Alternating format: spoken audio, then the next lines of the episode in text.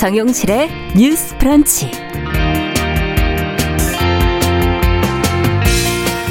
안녕하십니까 정용실입니다.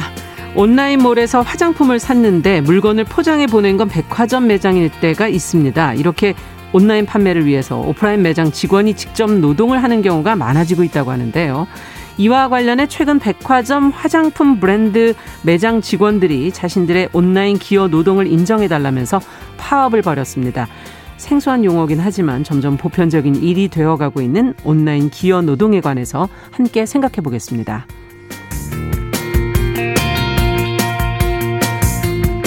네, 내년 1월에 시행될 중대재해처벌법의 시행령 얼마 전에 확정이 됐습니다. 그런데 노동계, 경영계에서 모두 부족하다, 아쉽다 하는 지적들이 나오고 있는데요. 시행령에 어떤 내용이 담겼는지를 좀 들여다보고 보완해야 할 점은 무엇인지 생각해 보겠습니다. 자, 10월 11일 월요일 정용실의 뉴스 브런치 문을 엽니다.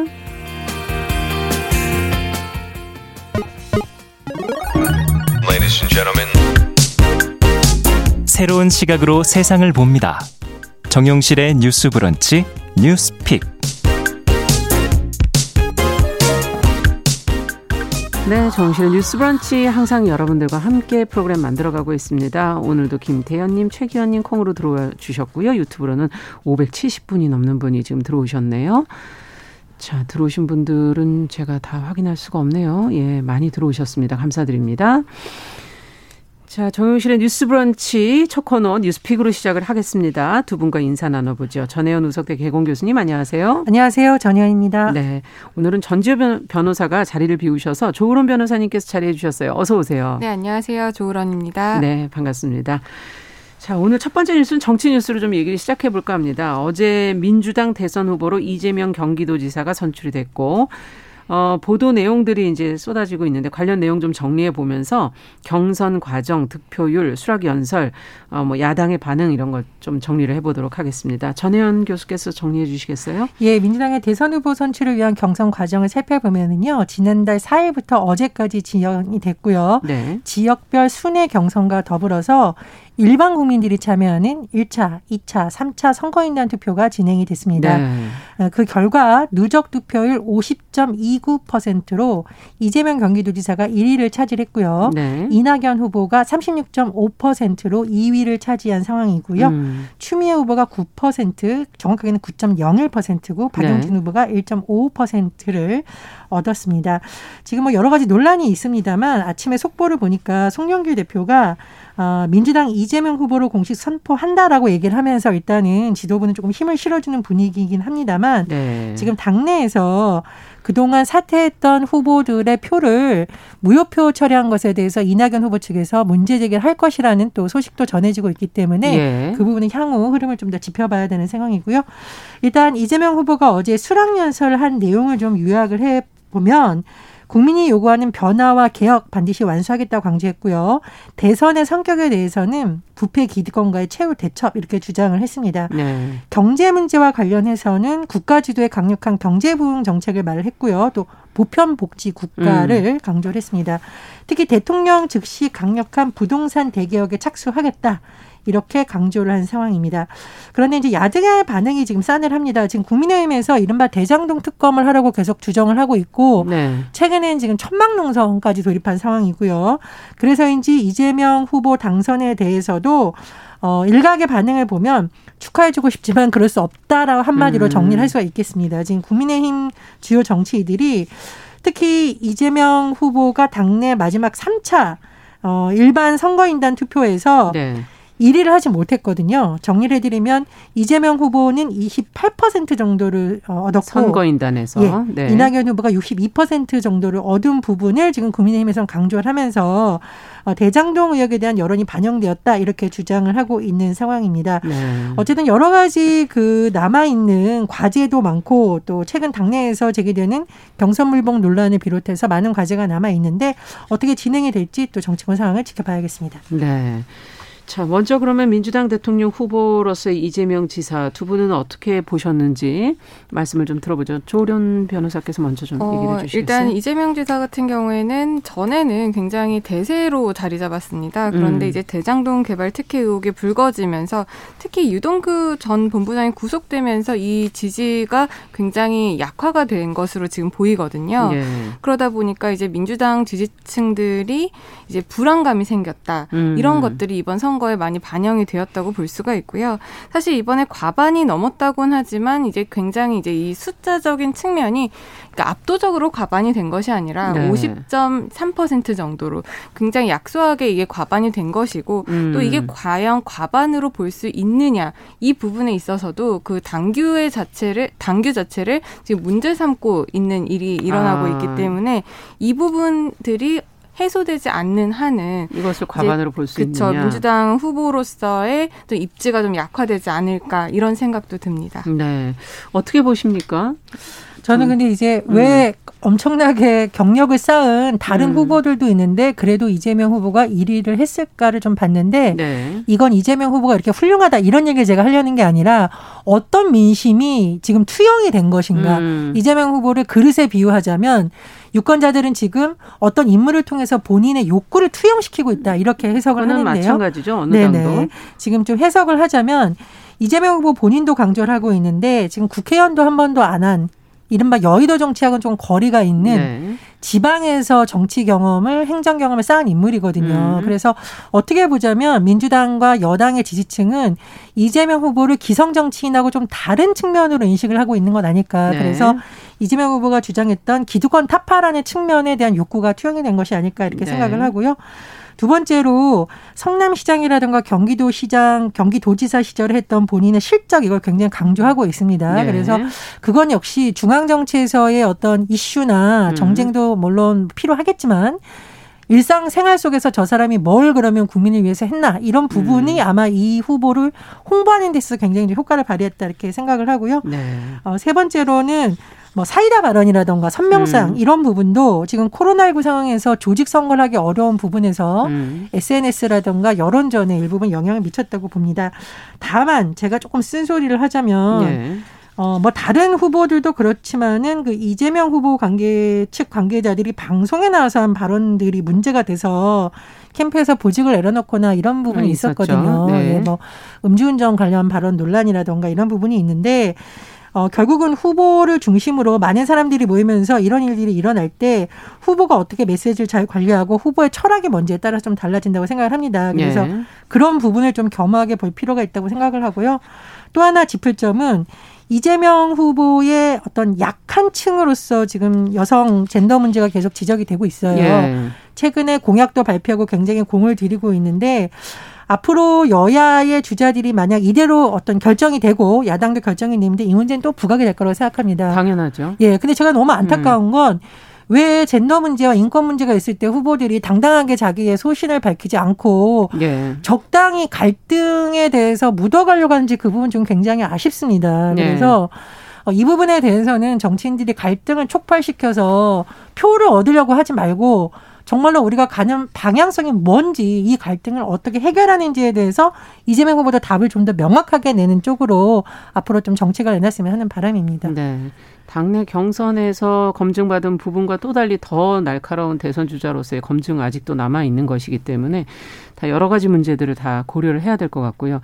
어떻게 보십니까, 조으론 변호사께서는? 그러니까 이제 이낙연 전 대표가 이번에 경선 결과에 대해서 불복할 가능성도 우리가 배제를 할 수 없다고 생각이 되는데요. 예. 일단 그 이낙연 전 대표 측이 예. 이제 선관위에다가 이의 제기를 공식 제출하기로 했다라고 결정이 된 상태라고 지금 알려지고 있고 네. 그렇게 되면은 가장 문제가 됐었던 이번 그 과반 유효수의 과반에 대해서 이것을 과연 중도 포기자들의 표를 무효표로 생각을 해서 이것 이것을 모수로 삼고 그 득표율을 정할 것인지 음. 아니면은 이 무효표를 처리할 것이 아니라 그 수를 다 합한 수를 가지고 모수로 삼고 음. 유효수를 득, 이제 산정을 할 것인지 이 부분 이제 해석의 문제로 남습니다. 이거는 그러면 당 당원 당규에는 어떻게 되어 있는 겁니까? 이제 당원 당규에는요. 이제 예. 구조에서 경선 과정에서 후보자가 사퇴하는 때에는 해당 후보자에 대한 투표를 무효로 처리한다라고 해서 무효로 사퇴자들에 처리한다. 대한 표를 당연 무효표로 본다라고 해서 아예 제외를 하도록 되어 있습니다. 음. 그리고 이제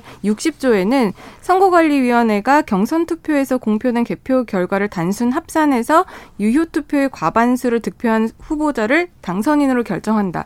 단순 합산한다라는 내용이 60조에 있어요. 네. 그러다 보니까 이제 59조에서는 사표한 사람들의 표는 무효로 하고 60조에서는 이거를 마치 다 단순 합산한다 하니까 음. 이게 해석이 두 개가 상충되는 것처럼 보이거든요. 예. 이 부분에 대해서 그 당무위에서는 맨 처음에는 이게 59조가 더 우선한다. 그러니까 무효표는 다 빼고 무효표를 제외한 나머지 수로만 아. 이제 나중에 이제 유효표를 산정을 하니까 이번에 결과가 50.3%로 그렇게 나온 것인데 맞는 거다. 그, 그렇죠. 음. 그런데 이제 사퇴한 사람들의 표까지 넣어버리게 된다면 이재명 후보가 과반이 안, 안 되는, 되는 거예요. 49.3%가 예. 나오기 때문에 이 부분에 대해서 다시 해석을 해봐야 된다라는 이 부분이 이낙연 대표 측에서 지속적으로 문제를 제기해왔던 겁니다. 아, 그 전부터? 네. 네. 근데 이거는 일단 당규에는 이렇게 규정이 되어 있으니까 이게 뭐가 틀렸다, 뭐가 맞다의 문제는 아니고요. 음. 일단 해석의 문제로 들어가실 들어가게 되는 그러네요. 것이고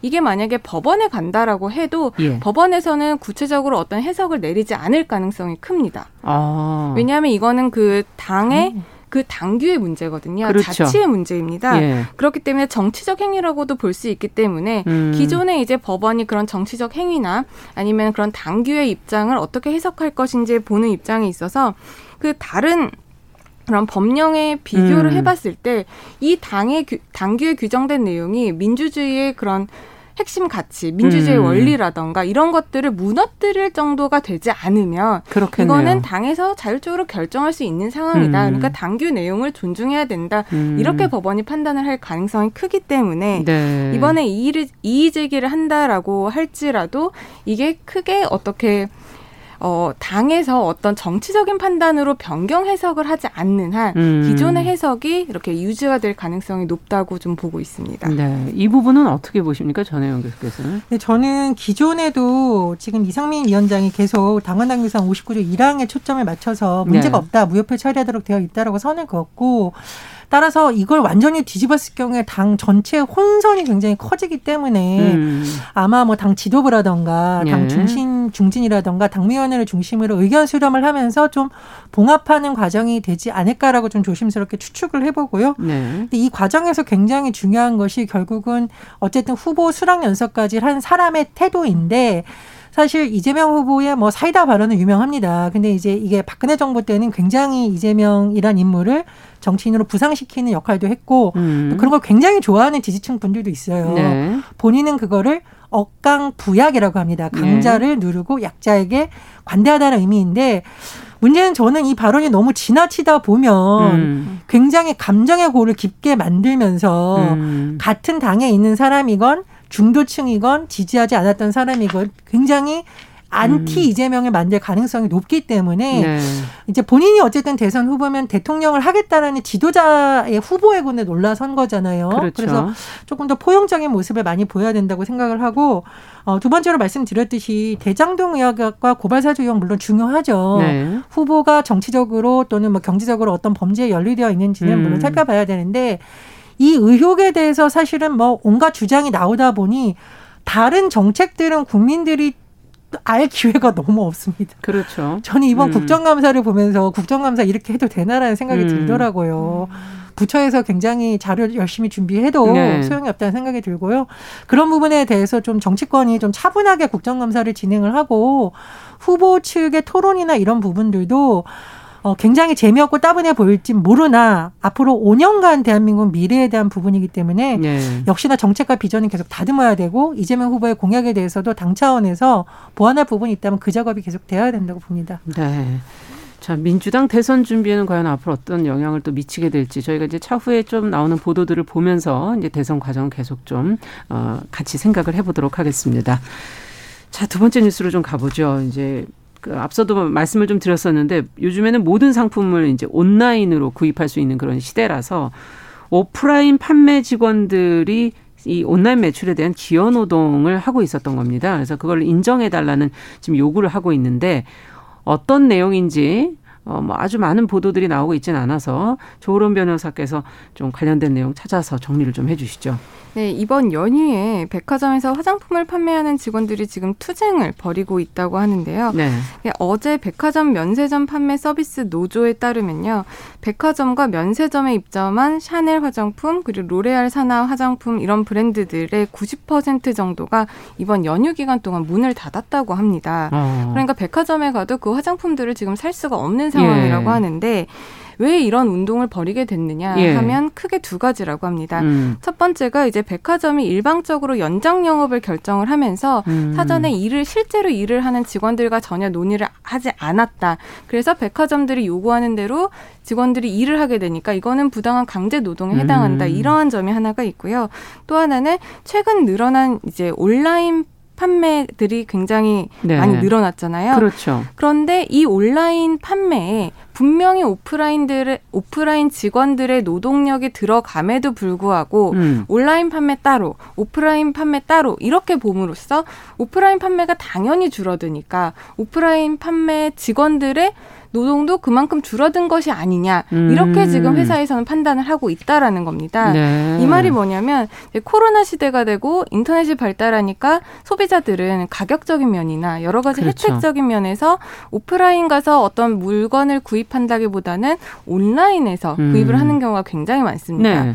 그리고 화장품 같은 경우에는 이제 색상 같은 거나 뭐 종류가 굉장히 많잖아요. 그러다 보니까 온라인에서 이제 선뜻 구매를 하려다가도 이게 좀 색이 안 맞으면 어떡하지? 어, 뭐가 안 맞으면 어떡하지? 이런 생각 때문에 오프라인에 직접 가기는 갑니다. 아. 가서 여러 가지 테스트도 해보고 뭐 거기 계신 직원분들에게 물어보고 하지만 구입은 안 하고 구입은 온라인에서 하게 아. 되는 거죠. 네. 그렇게 되면은 과연 오프라인에서 직원들이 나에게 응대해준 서비스 에 대한 실적이 음. 오프라인에서 책, 책정이 되는 것이 아니고 내가 마지막으로 구입은 온라인에서 했기 때문에 이게 다 온라인 매출로 잡힌다는 그렇죠. 거예요. 그러면 회사 입장에서는 온라인 매출은 계속 늘어나는데 오프라인 매장의 매출은 줄어든다. 줄어드니까. 그러면은 예. 계속 오프라인 직원들을 그러니까 소위 쪼개 되는 겁니다. 음. 그렇게 되면은 오프라인 직원들 입장에서는 내가 분명히 서비스를 한 대가로 온라인 매장의 매출이 늘어나는데 음. 이거는 생각하지 않고 단순히 여러 가지 문제, 코로나, 뭐 인터넷의 발달 이걸로 인해서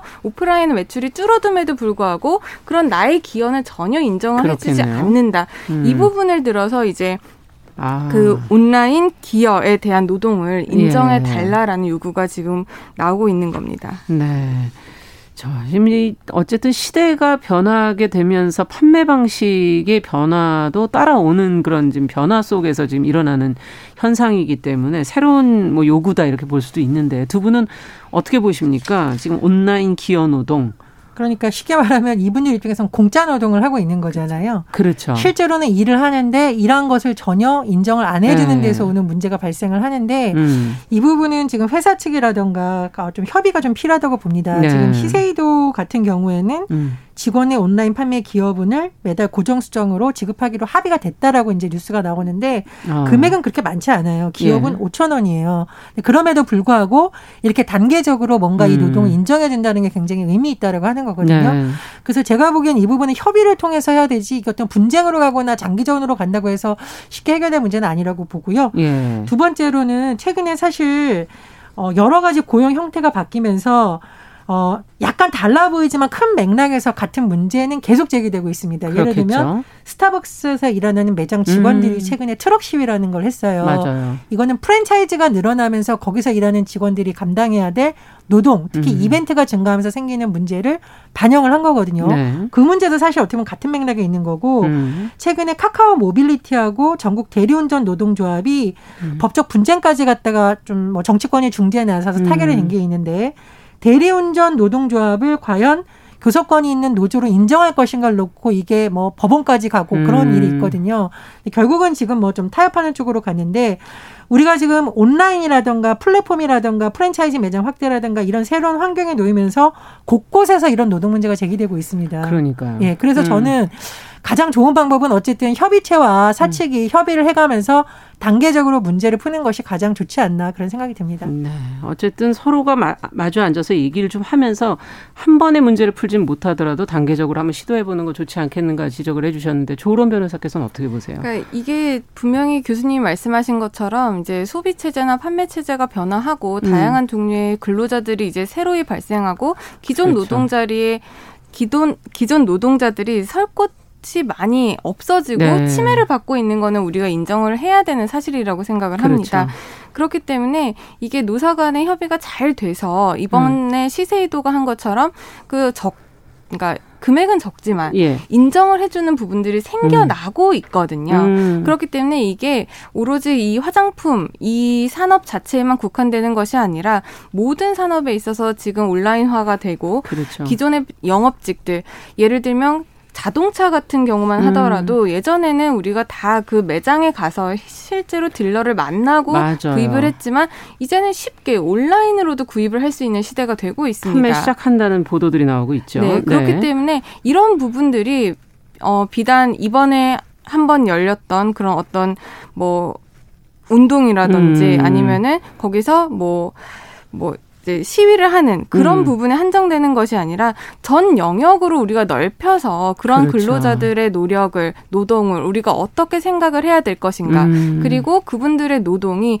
지금 그분들이 받고 있는 임금에 적절하게 이게 산입이 되어 있는가를 아. 봐야 되는 부분이거든요. 예. 일단 법적으로도 어떤 내가 서비스를 주었으면 그에 합당한 대가를 받아야 되는 거는 음. 기본 원칙입니다. 네. 그렇기 때문에 만약에 오프라인 직원들이 어떤 일을 해서 온라인 매출에 기여를 한 이 인과관계를 우리가 음. 입증을 할 수 있다면 이 부분에 대한 인정은 법적으로도 음. 쉽게 가능한 문제이거든요. 음. 다만 이제 그 범위나 금액을 어디까지 산정할 것이냐 이 부분은 이제 논란의 그렇죠. 소지가 있을 수 있지만 그리고 산정하기도 좀 어려울 수 있고요. 하지만 이게 온라인에서 그런 서비스를 제공을 하고 반품 AS를 받아주고 상담을 해주고 음. 이 부분은 오프라인에서의 이런 부분이 온라인에서 어떤 연관이 있다라는 거는 음. 법적으로도 충분히 인과관계를 입증할 수 있는 부분이기 때문에 네. 이러한 기여 노동 부분이 이제 인정이 되고 이 부분에 대한 충분한 상응한 대가를 이제 받아낼 수 있는 사회로 점점 바뀌어 나가야 된다고 생각을 네. 합니다. 온라인과 오프라인의 어떤 연계성, 지금 인과관계 이렇게 표현해 주셨는데 그것에 대해서도 인식을 좀 해야 될 것이고 노동에 대한 어떤 평가도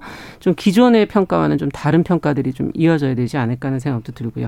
한마디씩 더 정리를 해 주신다면? 예, 뭐 아무래도 백화점이나 이런 곳들이 이른바 연휴 때 대목이다 해서 연장 영업을 많이 하는 것으로 알려져 네. 있어요. 네. 그래서 이분들의 좀 요구 사항은 공동 휴식권을 좀 보장해 달라는 겁니다. 음. 무조건 안 하겠다가 아니라 백화점, 노동조합, 협력업체 3자가 합의해서 좀 결정하자는 거거든요. 그렇죠. 그런 부분에서도 우리가 좀 들어볼 목소리가 있다고 생각을 합니다. 네, 제대로 된 휴식권도 보장해야 되지 않겠는가. 어떻게 보십니까, 조으론 변호사께서는? 어, 그것도 음. 정말 타당한 근거고요. 기존의 음. 백화점 서비스 업자 서비스를 제공하는 분들이 받는 처우가 굉장히 음. 열악했던 거는 사실입니다. 화장실도 고객 화장실 쓰지 아, 못하게 아, 하고 이제 고객이 없는 상황에도 계속 근무 시간 내내 서 있어야 하는 음. 약간 육체 노동을 강요하는 부분들도 있었거든요. 네. 근데 이제 그런 부분들이 이제 수면 위로 올라와서 언론에서 논란이 되고 이런 부분이 있어서 많이 고쳐진 점들도 많습니다. 네. 그렇기 때문에 우리가 이런 문제를 보면 그냥 가만히 그냥 문제를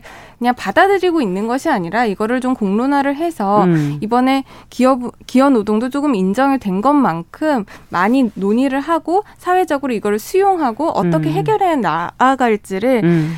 방법을 이제 탐색하는 것이 모두 다 상생할 수 있는 방법이라고 생각을 합니다. 네. 이번에 작게나마 시작한 첫 발을 조금 더 확대해 나갈 수 있도록 서로 노력이 좀 필요하다 이런 지적을 해 주셨습니다. 오늘 뉴스픽 조으론 변호사 전혜영 교수와 이야기 나눠봤습니다. 말씀 잘 들었습니다. 감사합니다. 감사합니다. 네. 정실의 뉴스 브런치 1부 마치고 2부에 돌아오겠고요. 3, 30분부터는 일부 지역국에서는 해당 지역 방송을 보내드립니다. 레니 크라비츠의 It Ain't Over Till It's Over 듣고 오겠습니다.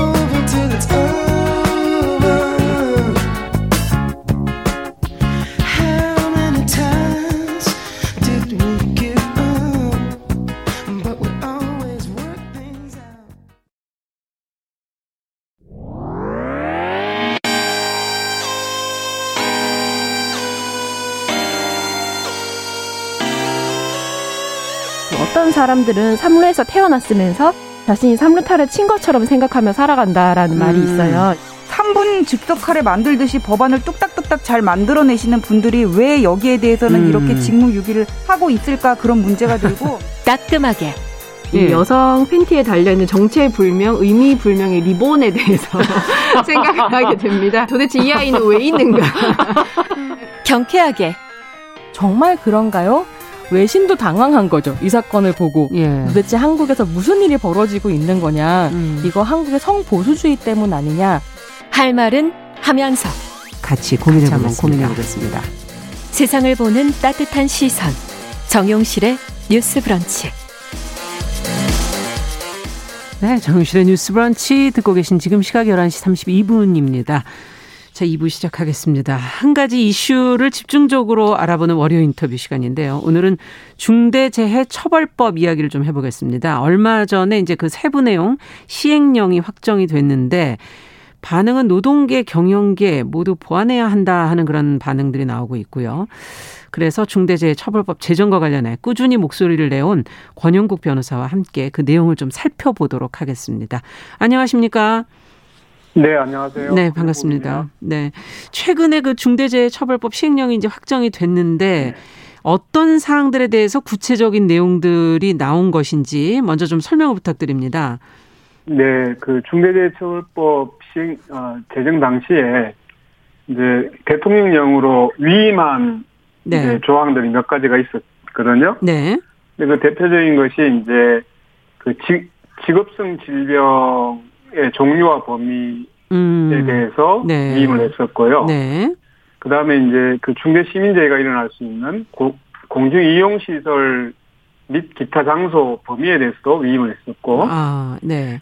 또 가장 중요했던 게 이제 그 사업주 또는 경영 책임자의 예. 안전 보건 확보 의무를 법률에서 규정을 하고 있는데 네. 이 이제 안전 보건 확보 의무가 어, 구체적으로 어떤 의무인지 네. 어, 이 부분에 대해서 이제 위임을 했었죠. 물론 네. 이제 기타 사항으로 보면 어뭐그 중대재해가 발생한 사업장에 대한 그 교육에 대한 구체적인 사항이라든가 아. 또는 이제 중대재해 사업장의 그 공표에 대해서 뭐 이런 음. 조항을 두고 있는데 네. 앞서서 말씀드린 이제 직업성 질병 네. 또 공중이용 시설의 장소 범위, 네. 그리고 이제 경영 책임자의 의무 범위, 네. 이 부분을 주로 위임을 했었습니다. 네, 그러니까 그 지금 이제 중대재해처벌법 자체에는 조금 구체성이 미흡한 부분을 지금 이제 대통령령에서 조금 더 시행령에서 구체적으로 그 범위들을 이제 정해라라는 것인데, 네, 네, 그 부분에 대해서 이번 이제 시행령에서 네. 어, 이제 내용을 정해서 확정을 하게 된 것이죠. 네, 그렇다면 그 시행령 확정된 확정된 시행령을 두고서 지금 이런 네. 이제 구체적인 범위들이 나왔을 텐데 노동계에서는 법이 시행돼도 달라질 게 없다. 지금 그런 반응들이 나오고 있어요. 어, 네네. 뭐 50인 미만 사업장에 대한 법 적용 이걸 또 어떻게 네. 할 것인가에 대해서 그동안 많이 말이 많았는데 지금 2024년으로 어, 지금 미루어지지 않았습니까? 5인 미만은 네네. 또 제외됐고. 네네. 이와 관련해서 이런 지역이 지금 사각지대가 되지 않겠는가 하는 지금 우려들도 나오고 있는데 어떻게 네. 보십니까? 어, 지금 사회자님 말씀하신 것처럼 이쪽은 완전히 사각지대가 될 수밖에 없는데요. 네.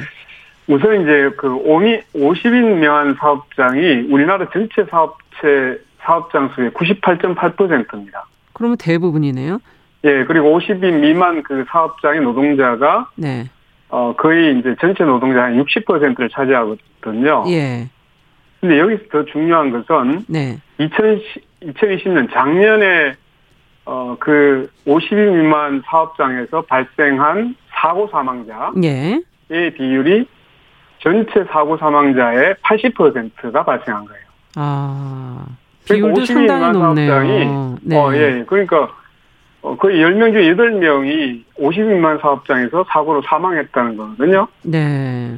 그리고 특히 이제 아예 적용 자체가 제외돼 버린 5인 미만 사업장은 네. 사업장 수도 여기 거의 한 어 뭐 60% 가까이 되고 예.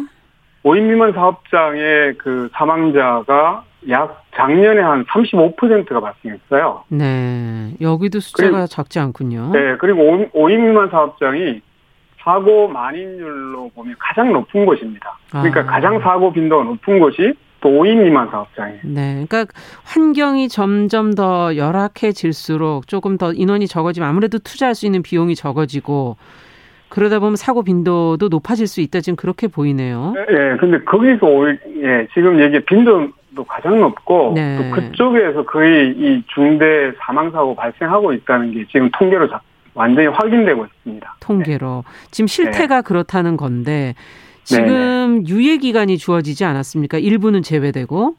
네네, 그렇죠. 그러면 그동안에 어떤 일들이 생길 수 있는 걸까요? 어, 이제 우리가 기존에도 보면 이제 이 자꾸만 규모를 가지고 어떤 법의 적용에 차등을 두려고 하거든요. 네네.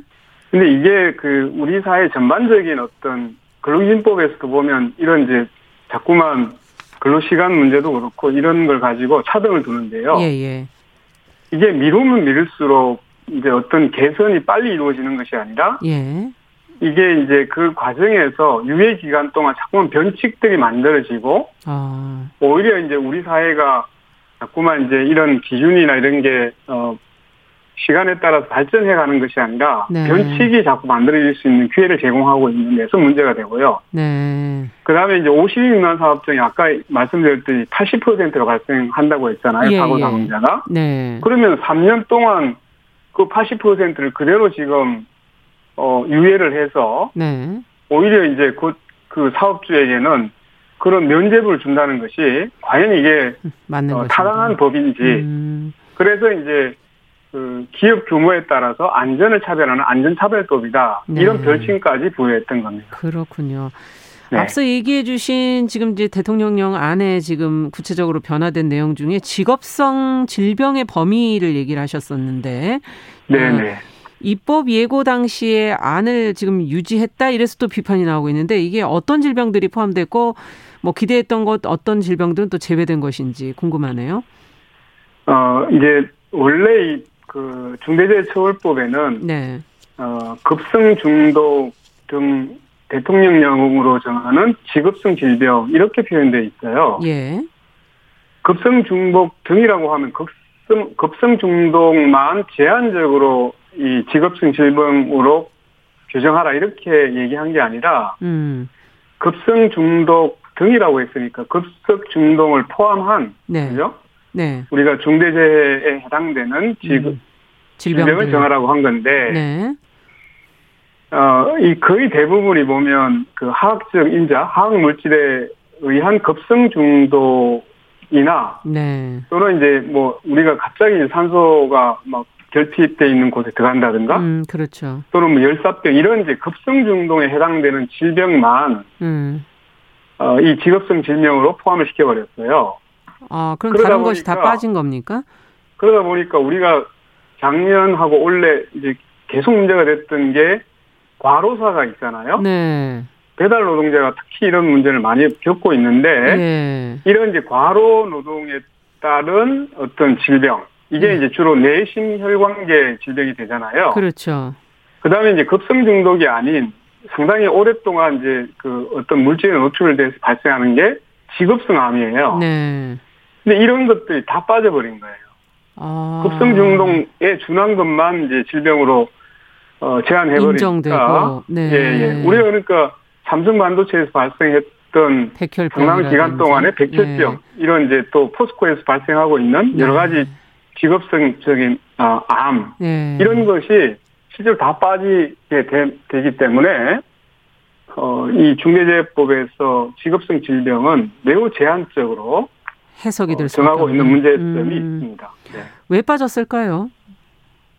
이걸 보십니까? 이제 주로 예. 뭐 대상이 명확하냐, 아. 또는 뭐 사업주가 예방 가능하냐, 아. 뭐 이런 기준을 들이댔는데 네. 실제로 지금은 이제 거의 이런 직업성 암이나 또는 이제 과로에 따른 이런 이제 내심 혈관계 질환은 음. 의학적으로 충분히 규명이 될 수 있다라고 하거든요. 네. 그럼 실제로 이제 이런 것이 의학적으로 규명이 될 수 있을 정도에 준해서 음. 그 이제 뭐 인과관계라든가 이런 것들에 따른 판단을 해야 될 문제이지 음. 이걸 미리부터 제외하게 되면 그렇죠. 음. 실제 직업성 질병으로 이런 이제 중대재해가 발생한 경우에는 음. 사각지대가 발생합니다. 그렇군요. 앞서 네. 이제 배달업체 얘기도 잠깐 해주셨는데 지금 네네. 법 적용 대상에 이제 포함이 된다는 말씀 아닙니까? 이게 뒤늦게 어, 예, 알려져서 이게 네. 워낙 사고가 많은 업종인데 뒤늦게 네. 알다 보니 좀 기업들이 당황하고 있는 분위기라는 그런 보도들도 있거든요. 어떻게 보세요? 어 배달업체도 우리가 이제 그 매우 여러 이제 재해가 많이 발생하는 업종이잖아요. 네. 포함되는 건 당연하다고 봅니다. 네. 왜냐하면 그 실제로 이제 안전을 고려하지 않는 무조건적인 빠른 배송만을 요구하다 보니까 그렇죠. 이게 사고가 빈발하고 있죠. 네.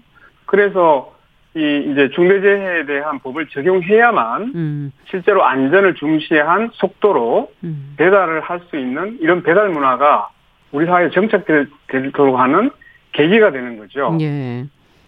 아무리 뭐 배달 노동자라고 하더라도 그러면 안전이나 생명에서 그 그분들이 차별받아야 될 이유가 없지 않느냐는 그렇죠. 겁니다. 네네. 네. 아마 예상을 못 하셨었던 게 아니었을까 하는 생각이 듭니다. 준비해야죠. 그렇죠. 미리미리 준비하는 배달 문화가 되도록. 네.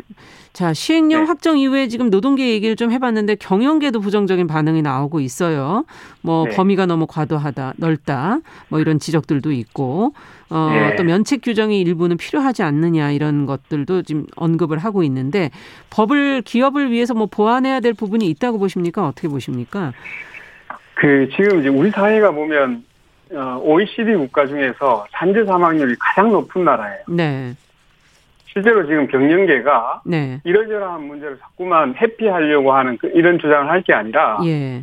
어떻게 하면 우리 사회가 어, 이렇게 산재 사망률 1등 국가에서 벗어나기 위해서 네. 총력을 기울일까를 생각해야 됩니다. 네. 그리고 또 하나는 현재 발생하고 있는 사고의 대부분이 예. 기본적인 수칙을 지키지 않아서 발생하는 게 거의 태반입니다. 음. 그래서 해외 추세도 이제 어떤 규, 수칙이나 기준을 수백 가지로 열거하는 방식이 아니고 예. 매우 포괄적인 규제 방식으로 가고 있거든요. 예. 그 이유는 안전이나 위험은 기업을 운영하는 자가 가장 잘 압니다. 음. 그래서 그 의무를 다 했는지 평가하고 책임을 물을 수 있는 구조로 가야지 네. 자꾸만 이렇게 세부적인 규정 중심의 열거 방식을 쓰게 되면 음. 이 세부 사항이 아닌 음. 다른 위반 사항에 대해서는 항상 책임을 회피하고 예. 어 벗어날 수 있는 사각 시대가 발생해 왔던 것이죠. 그렇죠. 그렇기 때문에 지금은 자꾸만 면책을 달라고 할 것이 아니라 음. 어떻게 하면 기본적인 수칙을 잘 지키고 네. 이런 이제 그 사고를 예방할 수 있는 예. 시스템을 만들 거냐를 예. 이 법의 제정을 계기로 고민을 해야 될 거라고 생각합니다. 네. 예방, 사고 예방에 좀 더, 어, 주의를, 책임을 더 느껴야 된다 하는 얘기까지 네. 해주셨습니다. 자, 월요 인터뷰 오늘 말씀 여기까지 듣겠습니다. 감사합니다. 네, 고맙습니다. 네, 중대재해처벌법 시행령 내용과 보완할 부분에 대해서 권영국 변호사와 이야기 나눠봤습니다.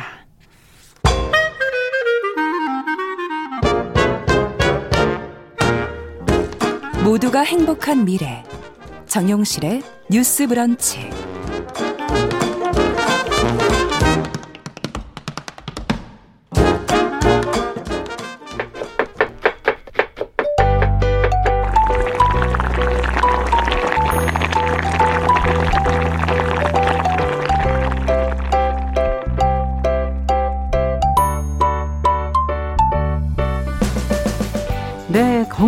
식탁 시간입니다. 식재료, 식생활에 대한 정보 재밌게 전해드리고 있습니다. 홍신의 요리연구가 오늘도 자리해 주셨어요. 어서 오세요. 네, 안녕하세요. 이제 가을 버섯 얘기를 해보자고 네, 하셨어요. 얼마 전에 제가 영주에 다녀왔는데 어. 그 영주 쪽에 갔더니 그 시장이 바닥이 모두 다 버섯이었어요.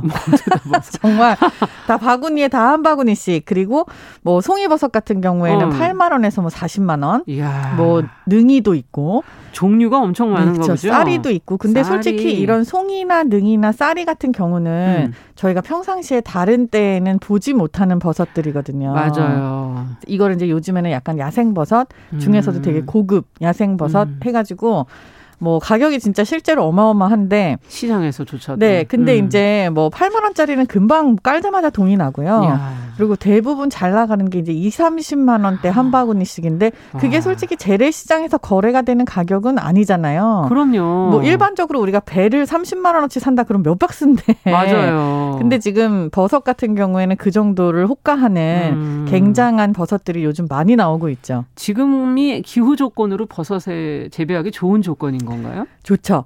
어떻게 어. 보면은 어 완전 한여름이나 네. 완전 한겨울이 빼고서는 버섯은 다 있어요. 아. 이런 경우들 등산하시는 분들은 많이 보셨을 거예요. 그냥 네. 뭐 사시사철 등산을 하시지만 어떤 때 보면은 뭐가 버섯이 굉장히 많이 나무에 이렇게 피어 있는 음. 것들을 많이 봐서 어 저건 되게 예쁘네. 어 저건 독버섯이네.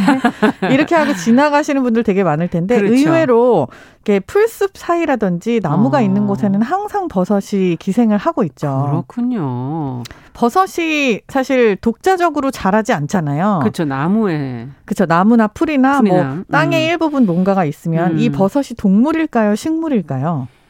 어머 갑자기 저한테 질문하시는 거예요? 식물 아니에요? 좋아하시죠? 어, 어머 잘 먹죠. 네, 버섯이 식물 아니에요? 그렇죠. 식물인지 동물인지 아무도 거의 생각을 안 하고 계신데. 아 그래도 식물에 가깝지 않나요? 식물들과 같이 있는? 어 사실 따지고 보면 동물에 가깝다고도 할 수 있어요. 이건 버섯은 식물도 아니고 동물도 아니고 중간입니까? 그렇죠. 균주인데 균, 예, 균. 아. 이것들은 분해자들이에요. 어, 뭘 그래서 분해하는 걸까요? 우리를 분해하죠. 아. 그래서 저희가 버섯을 먹는 이유 중에 하나도 음. 뭐 여러 가지 단백질 성분이나 뭐 비타민이나 이런 게 굉장히 맞아요. 많기도 하지만 제일 좋은 버섯의 효능 뭐라고 생각하세요? 균 퇴치. 어.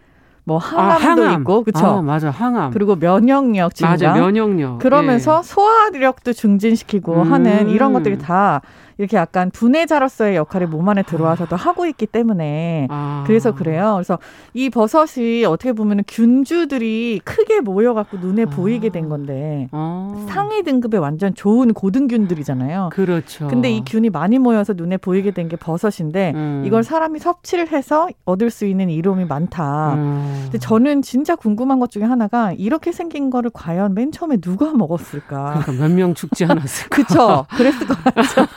하는 그런 안타까운 마음도 들기도 맞습니다. 하네요. 네. 버섯은 그래서 음. 사시사철 난다라고 보시면 돼요. 지금은. 그렇지만 네. 제철 버섯이 그럼 뭡니까? 가을에 가장 정말 맛있는 버섯? 비싸다고 알려져 있는 음. 것들의 대부분은 뭐냐면은 재배가 불가능합니다. 아. 그래서 비싼 거예요. 그렇군요. 옛날에는 그냥 우리가 뒷마당에서 아무거나 따먹던 시절에는 이거 정말 너무 고리짝이지만 음. 그때는 뭐 가격이라는 거에 가치가 개념이 아예 없었죠. 그쵸. 근데 지금 이제 가격이 매겨지고 상업 아. 활동이 생기고 하면서 비싸다라는 인식이 있는 거는 사람의 힘으로 재배가 불가능하기 때문에 자연에 아. 의존을 해야 돼요.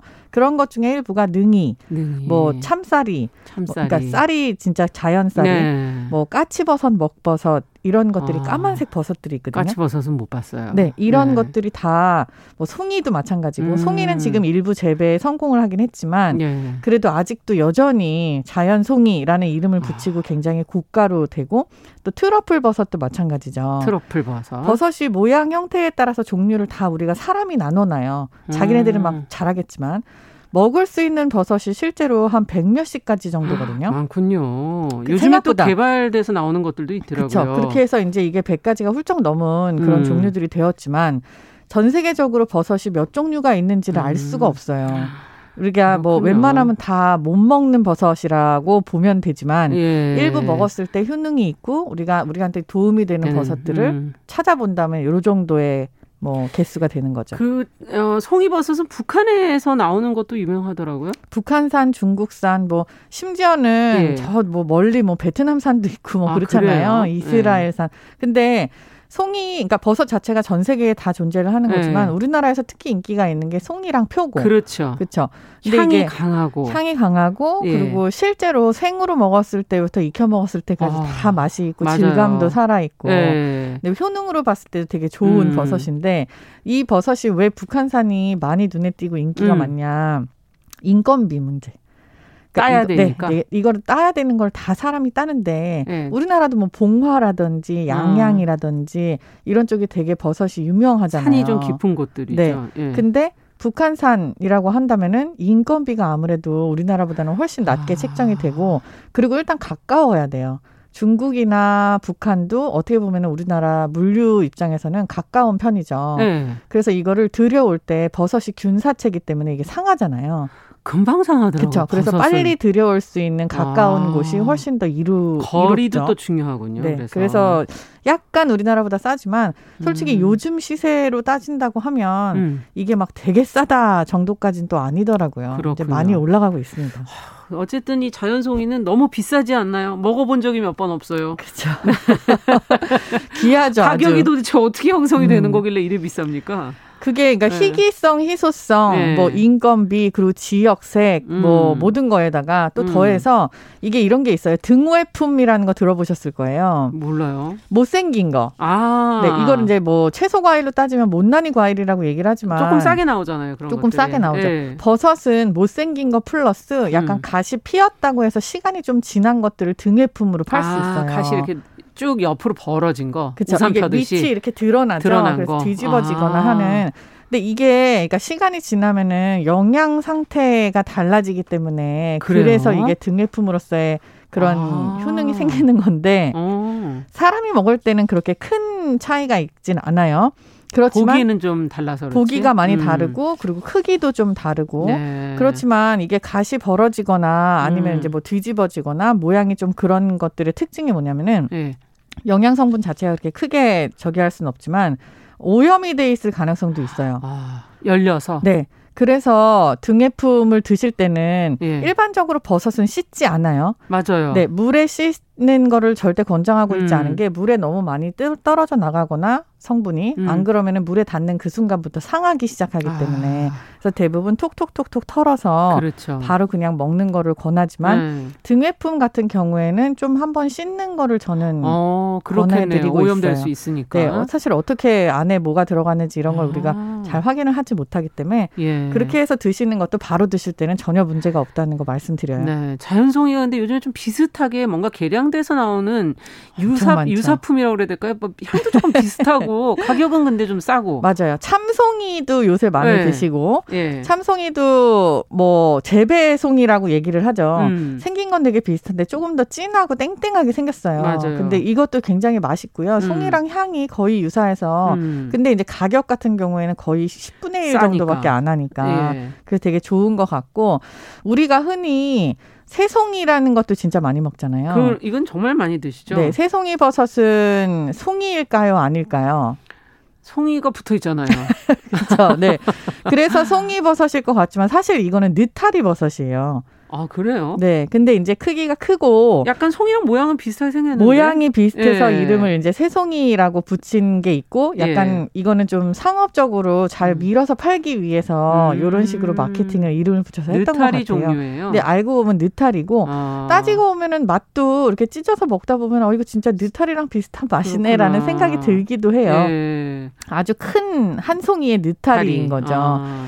뭐 여러 가지 송이 바리에이션도 있고 음. 표고하고 송이를 합쳐놓은 아, 그것도 본 것 같은데요. 네, 송화라든지 송고라든지 맞아, 송화, 송고. 네, 맞아요. 이런 것도 있어요. 우리나라는 진짜 표고에 엄청나게 중요한 산지예요. 아. 이게 표고가 붙어 있는 나무가 있잖아요. 예, 예. 근데 그 나무가 나무 자체가 되게 좋은 나라라서 음. 특히 뭐 제주도라든지 이런 거가 이런 곳이 엄청나게 좋은 표고를 많이 생산을 하고 있었는데. 아.